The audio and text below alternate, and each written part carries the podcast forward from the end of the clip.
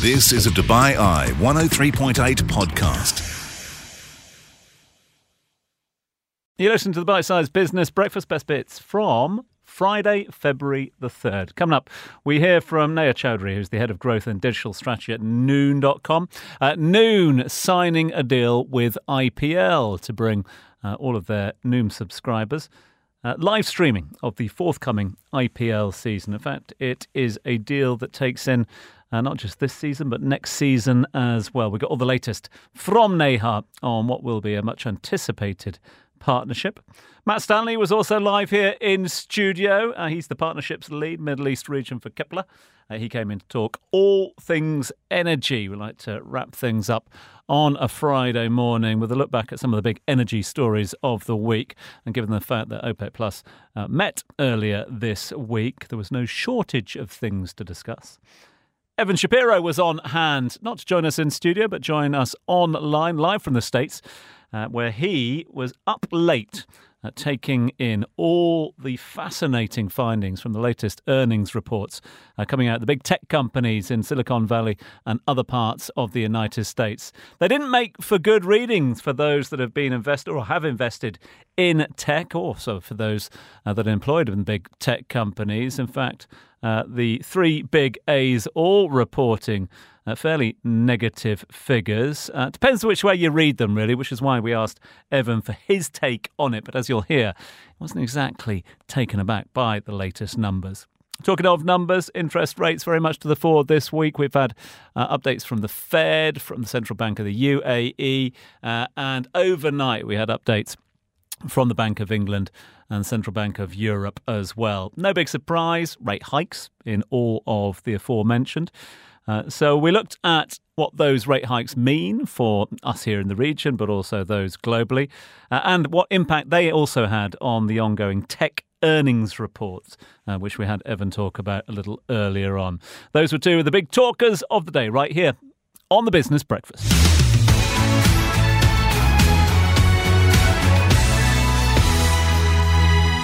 We are surrounded by numbers to digest and decisions that have been made. It is earnings season at the moment, big tech night last night.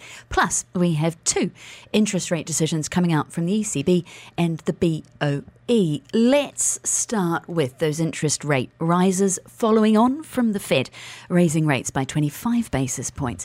Uh, the Bank of England and the European Central Bank have both raised their rates by fifty basis points, by half a percentage point. Uh, for the U K, it raises it to a near fifteen-year high. This is the Central Bank Governor, Andrew Bailey, explaining why that was necessary.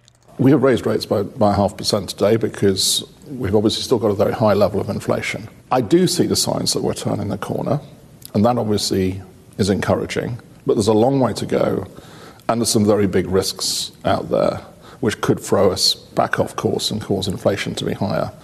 Which is important because, like yesterday with the Fed, it's not so much about the numbers, which markets have pretty much factored in. Analysts have been pretty much on the money. There's been no surprises, really, from the Fed, the E C B, um, or the B O E when it comes to how much interest rates, the key rate, has been raised.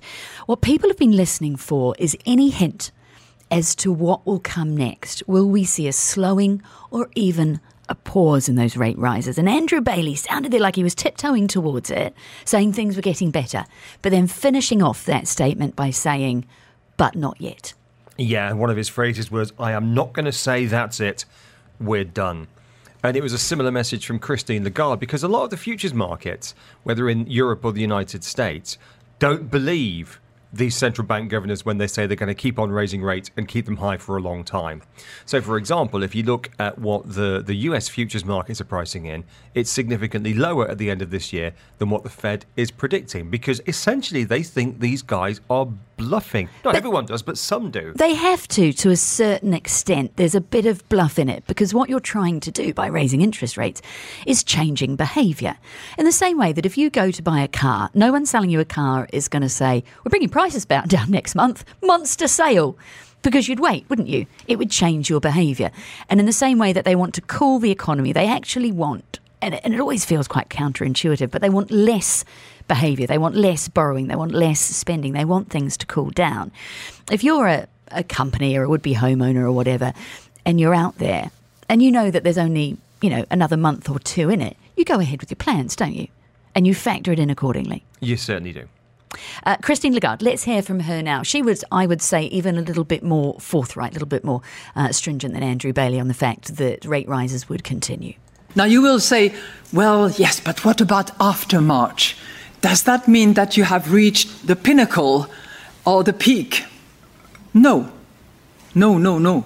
We know that we have ground to cover. We know that we are not done. Very Frankie Howard. Nay, nay, and thrice nay. So what do the economists think of it? This is Ed Bell, Senior Director of Market Economics at Emirates N B D, uh, telling us what he made of that Eurozone decision, first of all. Starting with the Eurozone, we had a fifty basis point hike, which takes the deposit facility rate up to two point five percent, which was its highest level since two thousand eight. Uh, the E C B commentators that we have seen in the lead up to this decision have been running very hawkish, and that's basically what we got in the statement and the projection for future policy paths. So the E C B basically said that another fifty basis point hike is going to be tacked on for their next meeting in March, and then it's going to evaluate the subsequent path for future moves, and also saying that it would need to keep rates at elevated levels for some time to deal with inflation.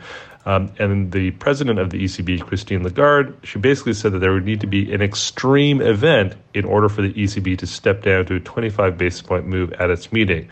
So all in all, fairly hawkish tone from the E C B, but interestingly, markets did not take it that way. So we had a sell-off in the value of the euro against the dollar, so weakened against the dollar.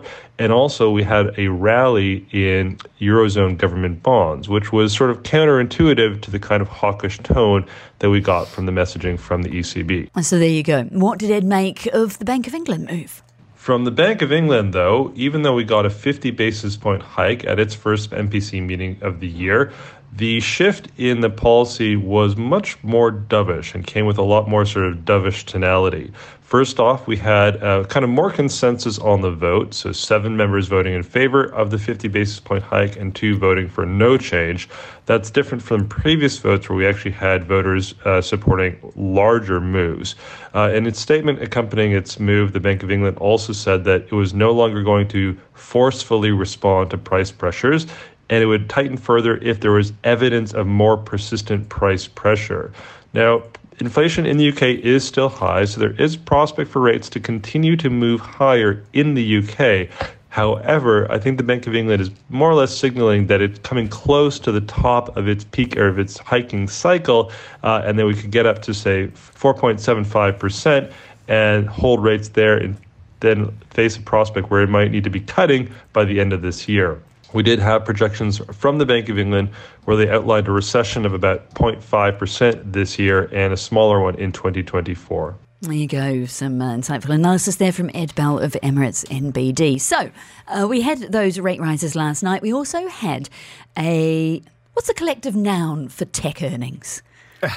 um, a switchboard of tech earnings. We did. We had a chipset of tech earnings last night. They weren't brilliant. They were not brilliant, no. We heard from last night the three A's, Alphabet, Apple and Amazon. And all of the stocks were down between five and six percent after hours following those earnings. They were horrendous. They're still making an awful lot of money, but A, not as much as a couple of years ago, and B, the forecast, particularly from Amazon, wasn't great. I don't think it's a disaster for these tech companies, uh, but it, the the... double-digit growth rates of eighteen months ago peak pandemic are behind us. And it was interesting to speak, listening to Mark Zuckerberg speak over the past, what, forty-eight hours when they released their earnings. He said, you know, for the first fifteen, twenty years of this company, we were growing ten, twenty percent a year. That was normal. And he said, now we've gone to flat or even contraction in terms of revenues. And he said, I don't think falling revenues is the new normal. But he said, we're at the scale now where you cannot expect to go back to twenty percent year-on-year earnings growth. What did he call it, Tom? The year of... efficiency.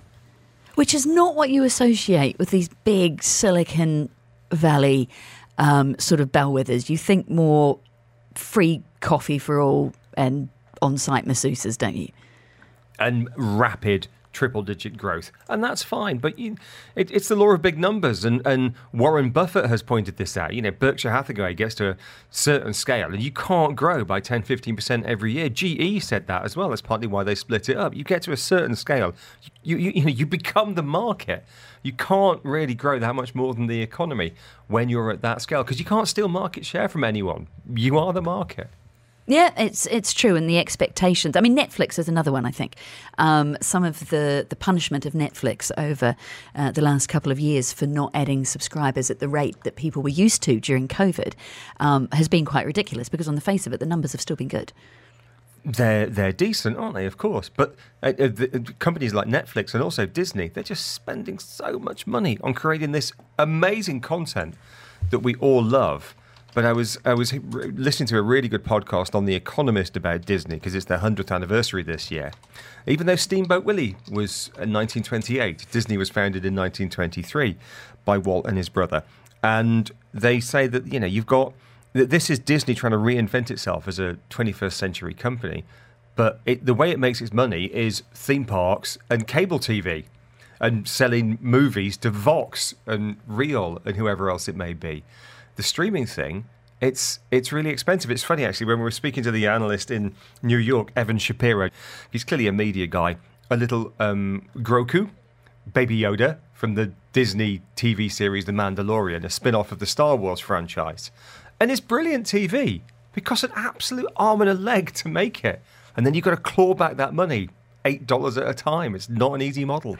This is the Bite Size Business Breakfast, exclusively on Dubai Eye ten thirty-eight dot com. Let's get some more on those big tech and media earnings now. Evan Shapiro joins us live from New York, media pundit, professor of media studies, unofficial cartographer of the media universe.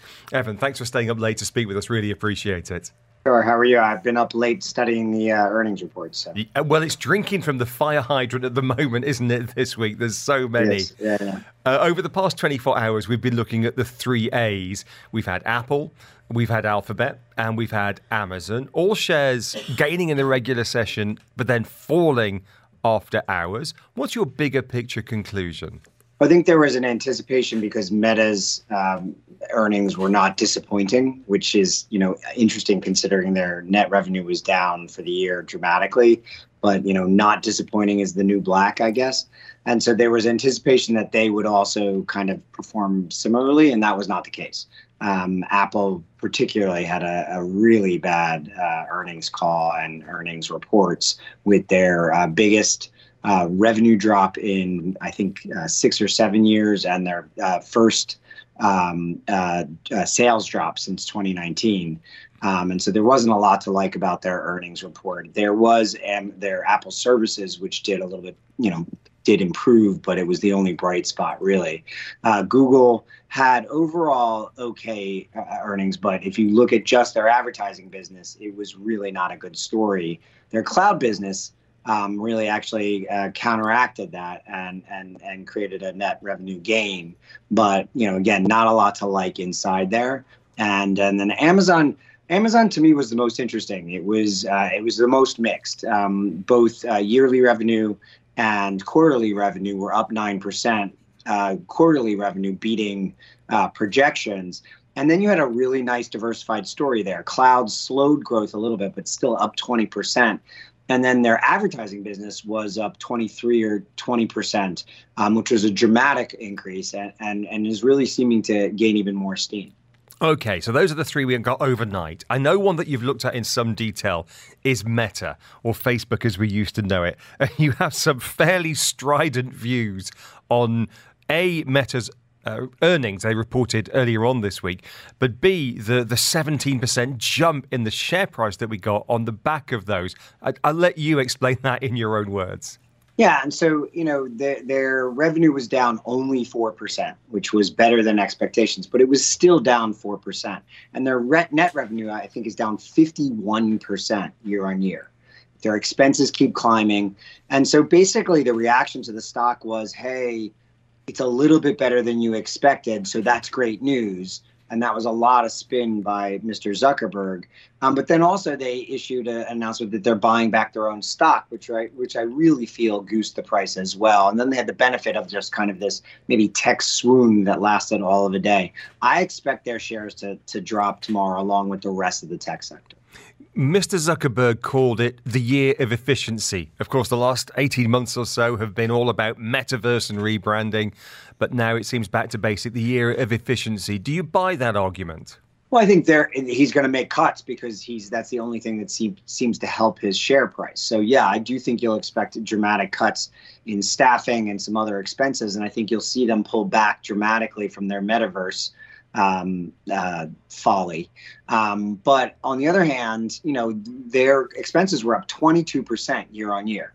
So, you know, what if your net revenue is down dramatically and your expenses continue to climb, you know, I guess we can take his word for it, but we're going to have to look and see uh, as, as things move forward. Uh, a quick word on Netflix, because media is, is really your sweet spot, isn't it? What did you make of yeah. not only the, the numbers out of Netflix, but also some of the changes at the top at Netflix? Just remind us what happened. So um, in the days leading up, uh, or the day that, that they announced earnings, uh, Reed Hastings uh, stepped up or out or wherever he stepped uh, from his C E O position. And then they announced that they had they beat their subscriber numbers in fourth quarter, which is a number they said they were going to stop tracking.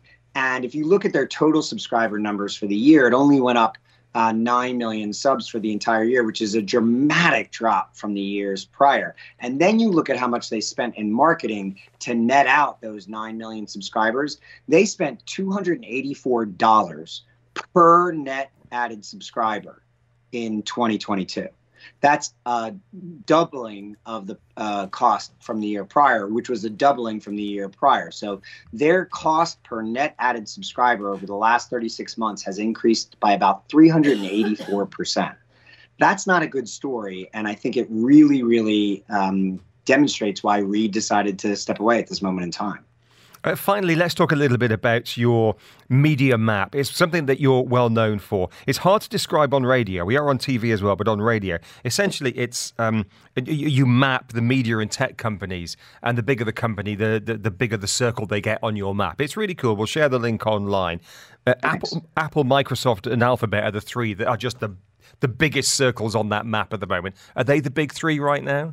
Um, yeah, those are the three. I mean, there are a number of different things, but I think regardless of how things came out, and actually Microsoft had a very interesting earnings call the same week Netflix did, but the way these things shake out, I think the companies that have the most diversified revenue streams are going to be the ones that weather the current maelstrom best. So Apple, while they still are very reliant on hardware and specifically iPhones, they do have this massive service businesses Um, segment, which is going to continue to grow for them, and particularly their ad business, which was only five billion dollars last year. You're going to watch them make major moves, starting with the halftime uh, Super Bowl sponsorship that they're taking around Apple Music. They're going to be investing heavily in advertising in twenty twenty-three. Microsoft has a very diversified revenue stream. You've got gaming, which was not a gr- didn't have a great year, when, and it was actually part of their major problem. Their consumers business was, but then they have a growing cloud business. They are actually doing the ad tech for uh, Netflix. And so they have a very uh, interesting portfolio of businesses, and they just put ten billion dollars into Chat G P T. So, you know, they have a, a, a many different revenue levers that they can play. And then Amazon, the same thing. You've got the clouds business, you've got the advertising business. Netflix has one lever, television. The companies who have the most diversified revenue streams are going to weather the current maelstrom, the changeling that they're calling it best. Evan Shapiro, great talking to you. Appreciate your time this morning. You can follow Evan and his media map on Substack, eShap. But for now, Evan Shapiro, media pundit, professor of media studies. Thanks so much for joining us from New York. Catch up on the business headlines with the Bite-sized Business Breakfast. Speaking of changes in the industry, the E U is to ban the import of Russian oil products this weekend. It follows a ban on the imports of Russian crude oil last month. What does that all mean for supply? Why isn't oil freaking out, sitting out pretty much on eighty-two dollars for a barrel of Brent at the moment? And do we have enough? Very pleased to be joined fresh from lunch by Matt Stanley, Middle East Partnerships Lead at Kepler. Matt, good morning. Thanks for being with us. Good morning. Pleasure. As always. So Sunday, The E U banning imports of diesel, gasoline, fuel oil and other products from Russia. How big a deal is that? Well, it's it's been the the talking point of the energy markets for the last six months, really. I mean, since since the conflict started in February last year, that's really what caused the whole energy complex to roof. Now, it's come off significantly. By which you mean rise? I mean, yes, yeah, excuse me, yeah, rise, excuse these jargon terms. The one issue has been, has always been the ambiguity about where supply from Russia into E U would, you know, who would resupply that. I mentioned before, Russia used to supply f- fifty percent of the E U's diesel. So it was a diesel crisis, and this led on to other parts of the oil barrel, especially gas as well, um, you know, surging. Um, everyone's still on a wait and see. Now, yes, the ban kicks in, in on February the fifth. Anything that you wanted to load, you know, before that date has already passed, has already discharged. But Q four, you know, end of December, I mean, we saw record imports into A R A from Russia. It was it was gargantuan amounts. Stocks are, are building in the E U, and it seems to be that people are pricing in that there's somewhat of a conduit, um, you know, maybe some triangulation that will go on. Um, it's, we're not sure where these trade patterns are going to emerge yet, but at the moment people aren't as concerned as they are. But there's no data yet, so it's very much a, a wait and see. Okay, so if we put some of that into plain English for those right. of us not in your industry, everyone was worried about what would happen when Russian energy was taken off the easy table. And you've got Brent this morning sitting just over eighty-two dollars a barrel, eighty-two dollars and One cent, to be precise. Um, and it's been a week where it's hovered around the, the mid-eighties, and the week before a couple of bucks up from that. Why aren't we seeing the crisis that was predicted? Well, we we kind of... The, the oil markets get ahead of themselves, and they're, they're, they're very prone to doing that. It's, what happened last year, when you look at the fundamentals, right now there's enough oil, right, in Europe, and that is reflecting in, in the oil price. Last year, there was still the amount of supply... of still the supply, same supply of oil... and the same demand, but prices went up to one hundred forty in the anticipation there would be a crisis. And then as events were unfolding and, you know, um, price cap bans were coming in, people, it started to settle down. It's basically where it was this time last year. The problem you're going to have is that when, when we're looking at this, and this is why we need to dig a bit deeper into it, is because it's not a crude oil problem. Crude oil is plentiful. You know, India and China, you know, as one of the world's biggest importers of crude oil, are buying a lot more Russian than they used to. And all that happened is where Russia were selling into the E U, now they're selling into India and China. Who were selling into India and China before, we're now selling to the E U. So it's just a shift in trading patterns. The one thing that we need to really concentrate on are products. And so your gasolines, stuff that goes in your car, stuff that goes in your tractor, stuff that goes in your school bus. It's that's what's really going to hurt the end user. That's what might have an effect on demand. Um, you know, when I when I sent the voice note this week about gasoline prices going up ten percent here, gasoline refining margins, so the stuff when you put a barrel of crude oil into a refinery, your petrol that comes out, that's fifty percent higher than where it was a month ago because people are concerned China demand is coming back. Um, we're waiting for data on that, but it's also about the supply. Russia were big suppliers of gasoline and naphtha specifically, which goes into making gasoline. So it's very much a, a, a wait and see at the moment. Talk to me about China coming back online, which, again, we've been talking about for, for months now. How big a deal is it? No, we've got COVID cases. Oh, yep, no, we do have, you know, um, everyone booking a, a flight that, that can do um, in China. How much pressure will it really put on supply? More free movement? Well, I mean, this is the question, and... if you are bullish, it is that you are the bull in the China shop, literally. It is, no one's really sure how it will come back, when it comes back. It seems like initial data that's coming in, it's it's surging. Jet demand is way up um, in China. It's still a bit early. I think it's a kind of, you have to, we'll have to, have, everyone will have to take a view at the end of Q one. But the world needed it. I mean, China coming back um, is is a massive thing, but if you look at it from a macro point of view, growth at, say, three percent projected this year for China, way below the five point five to six percent that Beijing wants. Um, it, it will it will stop the, the you know the macro fundamental traders from taking on certain positions. On if you're just an oil trader, just, it's a good thing. The, the outlook looks looks looks good for the second half of this year. You mentioned earlier that the market was waiting for, for data. What data is it waiting for? It's waiting to see where, you know, the Russian supply, you know, where, where does that where does that go? Is there, it, it, like I said, is there a conduit? At the moment, it's very there is so there's so much ambiguity. How does it get shipped? You know, because it's not just it's not just Russian oil products that are banned. It's, it's you can't insure anything. You can't ship it. Um, so what happens to the fleet? Is that literally fractured um, for sanctioned versus non-sanctioned material? Um, and and how how will European demand uh, keep up? W- will people wear more jumpers instead of getting in their cars, or will they? That's what I mean. There's, there's there's many, many factors. And at the moment, this is why Brent is hovering between the eighty and eighty-five, because, you know, you, you'd have to be very brave to call it now and say there is not going to be enough oil. And you could easily get slammed down on that. So, yeah, lots of ambiguities, Brandy.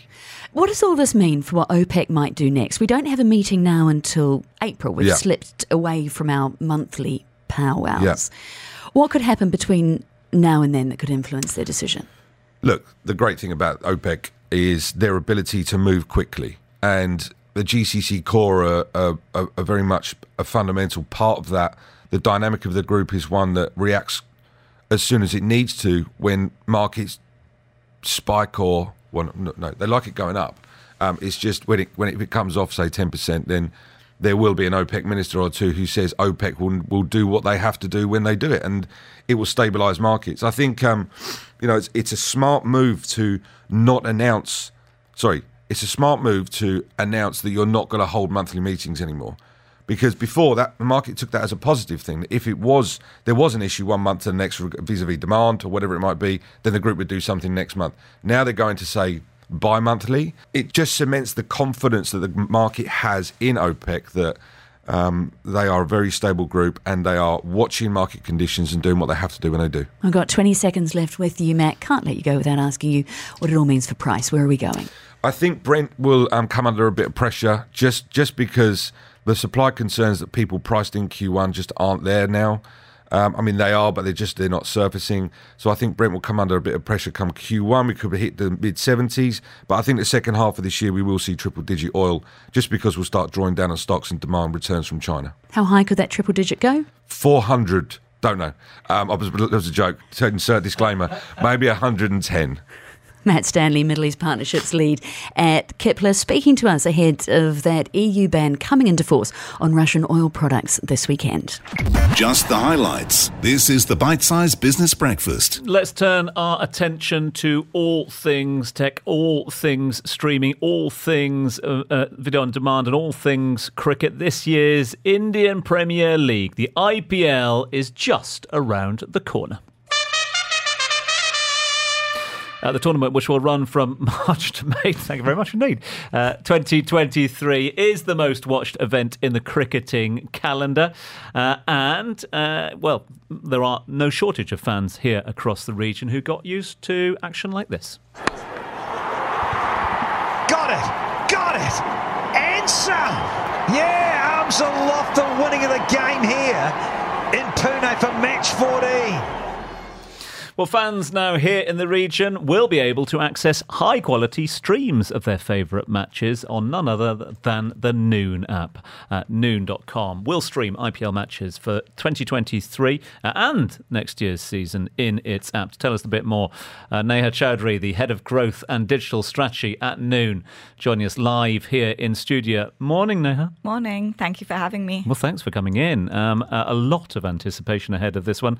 A lot of excitement, not just in our studio, but in the building at the moment as well. Uh, let's get some more details about this deal. So exclusive digital streaming for the next couple of seasons, correct? Yeah, for this year and for next year. It'll be streamed on the Noon app and our website in H D. So it's the first time we're doing it. We're very excited. I think our customers are also going to be very excited to see that they can actually watch the cricket on the Noon app. Just U A E? U A E, Saudi and Egypt. Okay. In terms of what it will allow. So if I'm a subscriber to Noon dot com, mm-hmm. will I get immediate access, or is there going to be an alternative fee to pay? Yeah, there's a subscription fee that we're going to announce soon. It's going to be extremely affordable. There's also going to be early bird offers, which customers can watch out for.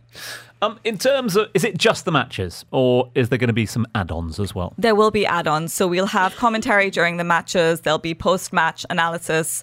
Um, you'll be able to see highlights from previous matches. So it won't just be the live streaming. Uh, from a consumer point of view, um, I, I know that you're not in a position to mention how much those subscriptions are going to cost at mm-hmm. the moment. You're putting those packages together as well. Will there be different packages or just a one-off subscription? There's going to be a one-off. Um, it, it, will it be affordable? That's obviously going to be the thing that a lot of people are yes, asking. Yes, I really want to tell you, but I can't. But yes, it will be very affordable. That's I think right. everyone I'm will sure be very happy. The Noon senior management will be more than happy uh, to get this one out. Listen, uh, let's find out a bit more about the whys if we can. Yeah. Why cricket? So um, I'm just going to backtrack a little bit. Um, just for us as an objective for Noon, we're always trying to get more eyeballs and more traffic to the app. I think last time I was here, actually, we were talking about the World Cup we and this, yeah, and this game that we created, which uh, created a lot of traffic and honestly did it surpassed all our expectations. Similarly, we want to try new ways to get more people on the app, and we thought cricket was a great way. Um, like you said, I P L is the most watched cricketing league in the world, um, and especially for our U A E audience, we think it would be a great time uh, and a great opportunity to get customers on the app again. Let's talk about the app, if we can, mm-hmm. as well. And we, we know all too well that Noon is, of course, a go-to for so many people looking to get goods delivered to their houses mm-hmm. from uh, some of the best, uh, best suppliers out there. But, I mean, it has become a super app. Is it now deemed to be a super app? Yes, definitely. We have Noon, we have grocery, we have Minutes, which is our fifteen-minute uh, delivery service, and we now have food as well. So one hundred percent we look to, look to classify ourselves as a super app now. Your data must show, and you are obviously an organisation driven by data, must show that there is enough people, are enough people out there at the moment who are willing to watch cricket on their phones, on their devices, rather than getting home to make sure it is a sort of dedication to sit down in front of the sofa. Exactly, which is why it was such a great opportunity. Um, it's also a great opportunity for the brands and sellers who list on our site, right? And being able to advertise during these matches is such a great opportunity for people to then, it's a very seamless journey. Mm. So I'm seeing an ad for a certain brand while watching the cricket. I click the ad, I go to the product on the same app, and then I get to shop right away. Mm. So the journey is very seamless. We know I P L's been obviously a success, not just for cricketers, but also for sponsors and advertisers yes. as well. It is a money-making machine as well. This is. must come as a great opportunity for advertisers for, with Noon as well. Exactly. So the way we see it for especially our brands and sellers who are listed on the site, um, for them, A, it's a lot more traffic coming to the app for their products. And B, for them, they get to, like I said, advertise while I'm watching the cricket. And I don't need to go anywhere else to shop their product. Mm. I can shop the product on the Noon app is, itself. So it's a great opportunity for them. How does that work, though, with, and Tom, you'll know more about this than I do, the sponsorship and advertising deals that the I P L will already have? Mm-hmm. I mean, most sporting leagues will have very, very strict rules about who can attach themselves, right? Yeah, I think they do, but franchise cricket is a little bit different, isn't it, Neha? No, they'll, they'll also have, you know, big sponsors for the, you're absolutely right, for the league. And, and that's why we have rights for digital streaming exclusively. So for digital specifically, we will have advertisers be able to advertise just on the Noon app while we're watching. So that's kind of, it's a little bit separated. And in terms of what you gain from this deal as well, mm-hmm. will there be any Uh, branding, sponsorship rights that you get with I P L or not? No, so it'll be specifically for the digital streaming. So that's what you'll basically be able to see. The idea and the rights that we get is to be able to showcase the cricket along with the add-ons you said on our app. That's kind of what we get with the rights. Gollazo worked and showed that there was an appetite for football here. Um, I P L, the next move in that uh, direction. I mean, could we expect to see more sports, more sports events? Hopefully. Um, so Gollazo was a huge success. Let's see how I P L does. I, like you said, with all the data we have, we expect it to be a great success. And then, yes, again, look at, looking at more ways to engage people on the app, and sports is a great way to do that. Um, we know that cricket is, is, is booming here in the U A E, as it is f- quickly, rapidly developing down in Saudi Arabia and Egypt. So it's a win-win, I think, for both organisations here. I P L, a huge organisation in its own right, as is Noon. Um, did this was this an overnight success, or was this a, a deal a long time in the making? Oh, I don't think anything like this is overnight. A uh, long time in the making. Um, something we were very, very excited about. And like you said, right, I think I think it's been nearly like fifteen seasons I P L's been around. Um, and now I think even with the auction that just went by, it's a very exciting season coming coming up. Uh, a lot of eyeballs, a lot of money being put behind this. Um, and so we thought it was a great time to kind of get in as well. March to May, you'll be able to stream it on Noon. Uh, big announcement, first month of a brand new year. Big announcements coming throughout the rest of this year from Noon? Yes. I can't say anything. Go on, tell us. No. It's fine. I'll be back. No one's listening. It's all right, it's I'll fine. be back. uh, Neha, thank you so much indeed for that. All the best with this uh, new relationship with the I P L. Noon dot com will now stream I P L matches for this season and next. Neha Chowdhury is the uh, Head of Growth and Digital Strategy at Noon. Thanks for joining us. Thank you so much. You've been listening to a Dubai Eye one oh three point eight podcast. To enjoy lots more from Dubai Eye in the United Arab Emirates, just go to Dubai Eye ten thirty-eight dot com or find them wherever you normally get your podcasts.